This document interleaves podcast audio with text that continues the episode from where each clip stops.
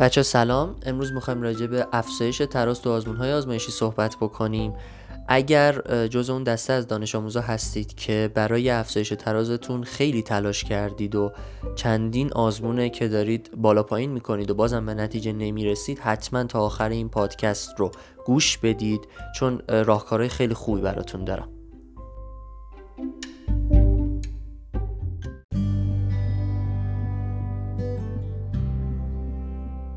خب بچه‌ها، تراز خوب توی آزمون آزمایشی توی دو بعد بررسی میشه، یکی بعد دراز مدته و یکی هم بعد کوتاه مدته. در مورد بعد دراز مدتش میتونیم بگیم که یه تراز خوب حاصل عادتهای خوب مطالعاتی شماست که باید از ابتدای مطالعاتتون وجود داشته باشه، و بحث کوتاه مدتش میشه عملکرد خوبی که در طی اون 2 هفته یا اون 13-14 روزی که برای آزمون میخونید دارید. خب چون خیلی از بچه‌ها دوست دارن زود به نتیجه برسن و عجله دارن که این تراز افزایش پیدا بکنه، من امروز قصد دارم که در مورد اون بعد کوتاه مدتش صحبت بکنم و بهتون 10 تا راهکار بدم تا بتونید توی اون 2 هفته‌ای که برای آزمون درس میخونید یه جوری درس بخونید که در نهایت تراز خوبی بیارید. اما قبل از اینکه بخوام برم سراغ راهکارها، یه بحثی هست با عنوان مدیریت آزمون و هنر آزمون دادن که این سر جلسه آزمون باعث افزایش تراز شما و حفظ تراز شما میشه. خیلی از بچه‌ها توی خونه خیلی مطالعات خوبی دارن و نتیجه هایی هم که میگیرن خیلی عالیه، اما سر آزمون بحث مدیریت آزمون و هنر آزمون دادن رو به خوبی بلد نیستن و همین عامل باعث میشه که نتونن تراز خوبی توی آزمون‌های آزمایشی ثبت کنن. حالا انشالله در مورد مدیریت آزمون و هنر آزمون دادن هم به شکل جداگانه‌ای صحبت خواهم کرد. اما بریم سراغ راهکارها. راهکار اولی که بهتون پیشنهاد میدم اینه که سعی بکنید در فاصله 2 هفته‌ای که زمان دارید برای خوندن تعداد تست و تمرین زیادی حل بکنید. بچه‌ها، افزایش تراز آزمون رابطه مستقیمی با میزان تست‌ها و سوالاتی که شما در طول اون 2 هفته جواب دادید داره.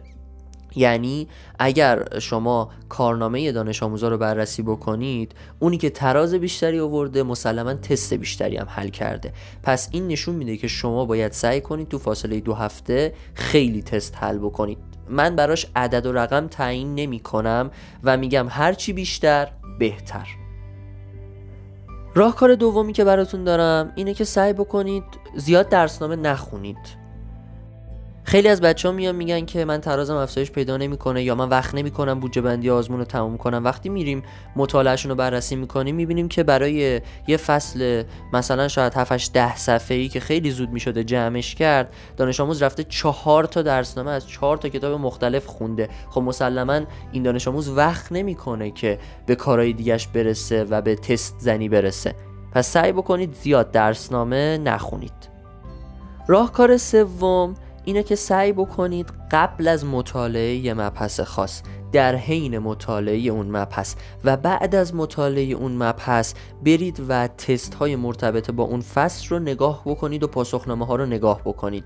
خب این به چه درد میخوره؟ باعث میشه که شما نسبت به تست هایی که قراره جواب بدی و سوالاتی که قراره توی آزمون بیاد دید پیدا بکنی، شناخت پیدا بکنی و در نتیجه خیلی بهتر میتونی مطالعه بکنی و بازدهیت خیلی بهتر میشه. من خیلی وقتا به دانش آموزا میگم که برید و تست‌های اوپن بوک حل بکنید، یعنی کتاب درسی یا جزوه یا کتاب کمک آموزشی رو بذار کنار دست خودت، تستا رو هم باز کن.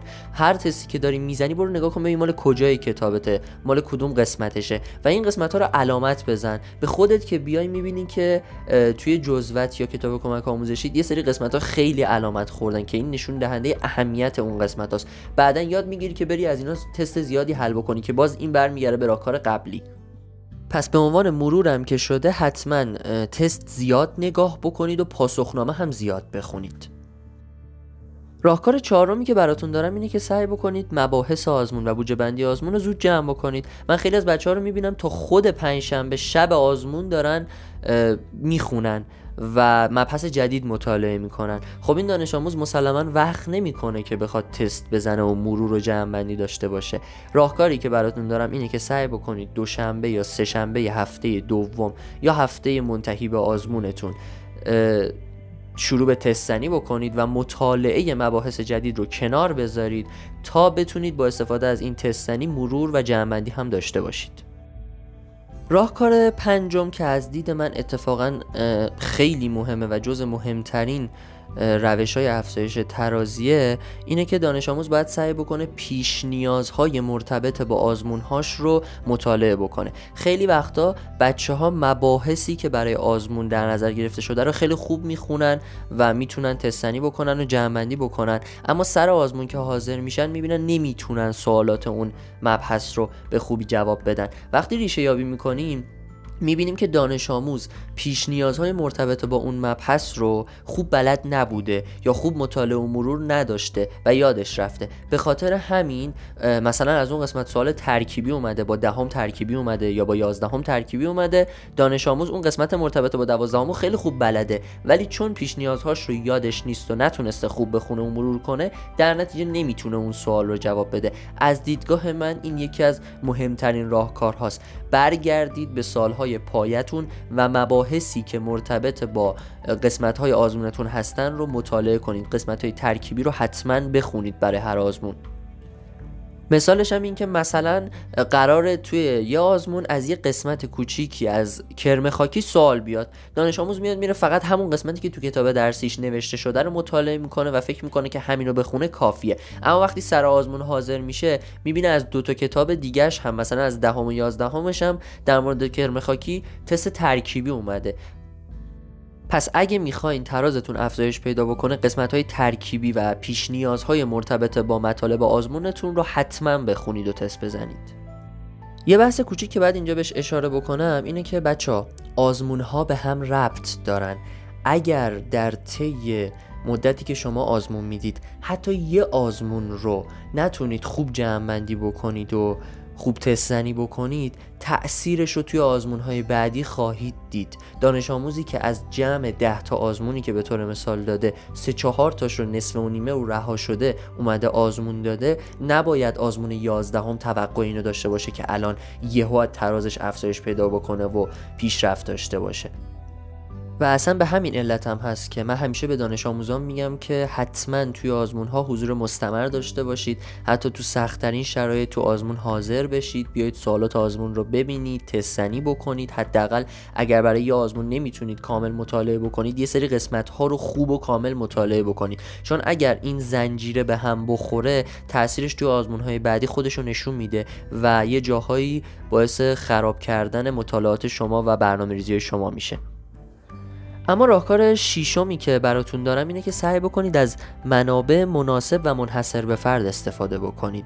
منبعتون باید متناسب با سطح مطالعاتیتون و ساعت مطالعاتیتون باشه. من خیلی وقتا دانش آموزای ضعیفی رو میبینم که برای اینکه میخوان مثلا توی یه درس خاص درصد خیلی بالایی بیارن، یه منبع خیلی سنگین و حجیم برمیدارن مطالعه میکنن. مثلا برای یه آزمون یه منبع 300 صفحه‌ای میذاره جلوی خودش که مسلما نمیتونه به همچین در واقع وضعیتی برسه. برعکسش هم هست، دانش آموزای قوی رو میبینم که فقط میرن تستای سنگین و قوی حل میکنن و از اون تستای ساده و پیش پا افتاده‌ای که ممکنه مطرح بشه صرف نظر میکنن و اصلا سمت اونا نمیرن. اینم باز خودش یکی از عواملیه که باعث میشه شما ترازتون خراب بشه.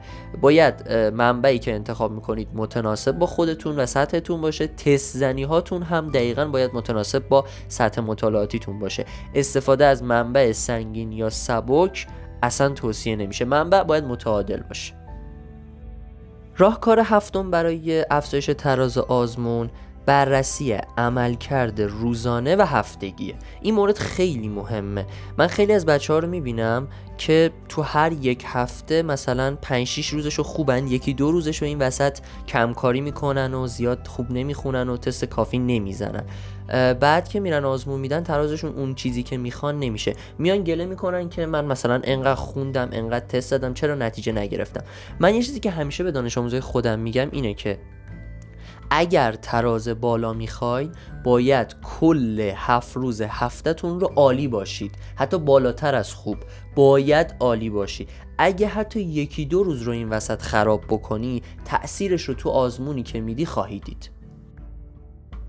اما راهکار 8م اینه که متعادل درس بخونید، یعنی باید همه درس ها رو با همدیگه بیارید جلو، نه اینکه یه درس رو بشینم خیلی بخونم و برای آزمون کاملا آماده باشم، 100% آماده باشم، به جاش یه درس رو اصلا نخونم و تو آزمون 0 بزنم. میتونم بگم مشکل 95% بچه هایی که ترازشون نمیره بالا همین قسمته، متعادل درس نمیخونن. دانش آموز میاد و مثلا زیست 11مش رو خیلی خوب میخونه، به جاش زیست 12م اصلا نمیخونه. میاد فیزیک 12م رو میخونه، فیزیک 11م یا 10م خودش رو تو آزمون خالی میذاره. میاد دینی رو میزنه 100، به جاش زبان رو میزنه 0. همین وضعیتی که الان مثال براتون زدم یکی از عللیه که تراز شما نمیره بالا. اونی که میخواد دینی رو بزنه 100، زبان رو بزنه 0، من بهش میگم خب آقا تو داری در مجموع این دوتا درس 100% جواب میدی، بیا به جای اینکه دینی رو بزنی 100 زبان رو بزنی 0، مثلا دینی رو بزن 60 زبان رو بزن 40، یا اصلا دینی رو بزن 80 زبان رو بزن 20. به خدا تاثیر این قضیه نسبت به دینی 100 زبان 0 خیلی بیشتره. باید متعادل درس بخونید که این اتفاق از جانب شماها نمیفته. این میشه همون بحث انحراف معیاری که من همیشه به دانش آموزای خودم گوشزد میکنم، میگم حواستون به این قضیه باشه. این انحراف معیار رو هم توی کنکور سراسری داریم، هم تو آزمونهای آزمایشی داریم. بچه‌ها بین یه نفر که زیست رو زده 100 و شیمی رو زده 0 و نفر دومی که اومده و زیست رو زده 60 و شیمی رو زده 40، نفر دوم رتبه و تراز خیلی بهتری میاره، به خاطر اینکه اختلاف درصد بین این دوتا درسش نسبت به نفر اول کمتره. حواستون به این قضیه باشه، همه ی درس ها رو متعادل بخونید. یه نکته دیگه که مکمل این راهکار باید بهتون بگم اینه که بچه‌ها طبق تحقیقاتی که خود سازمان سنجش انجام داده، پیک درصدی دانش آموزا برای دروس عمومی رو حدود 20%، حالا یکم بالا پایین، یعنی از 17-18% تا 23-24%، و توی دروس تخصصی پیک درصدی بچه‌ها حدوداً 15%، از حدود 12-13% تا حدود 17-18%. حالا این چی رو نشون میده؟ نشون میده که اگر شما درصد هاتون تو این رنج قرار بگیره، میرید تو دسته دانش آموزایی که ضعیفتر هستن. اگر دنبال افزایش تراز هستید، حتی 1% هم نباید تو این پیک درصدی قرار بگیره، باید بالاتر از این پیک باشه. راهکار 9م راهکاریه که ویژه دانش آموزای تراز بالاست، افرادی که ترازهای بالاتر از 6000 تو آزمون ها میارن. راهکاری که برای این افراد دارم اینه که سعی بکنید سوالات آزمون رو تو زمان کمتری حل بکنید. به طور مثال اگر سوالات عمومی براش 75 دقیقه زمان در نظر گرفته شده، شما باید تو تمریناتتون تو خونه سعی کنید که این سوالات رو تو 60 دقیقه جواب بدید.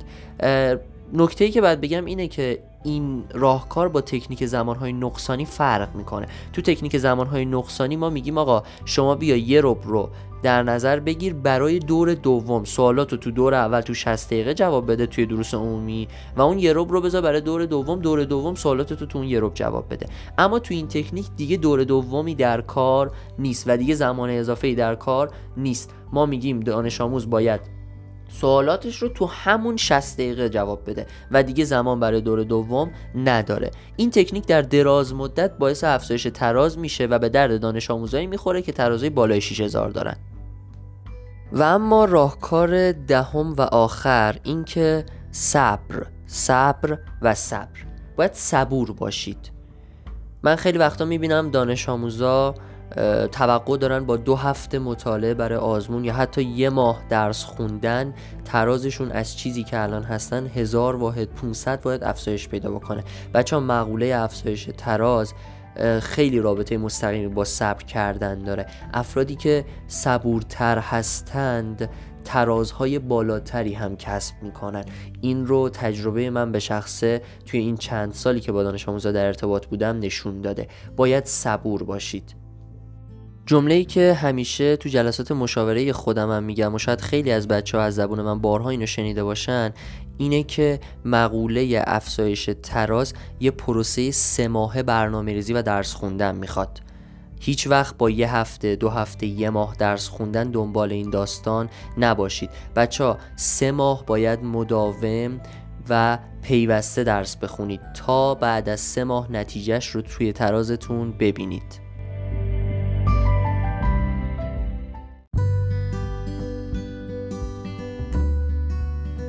مرسی از این که وقت گذاشتید و تا آخر این پادکست همراه من بودید. مثل همیشه اگر در مورد راهکارهایی که مطرح کردم سوالی دارید یا خودتون هم تجربه شخصی برای افزایش تراز دارید که نتیجه ازش گرفتید، با من این موضوعات رو در میون بذارید.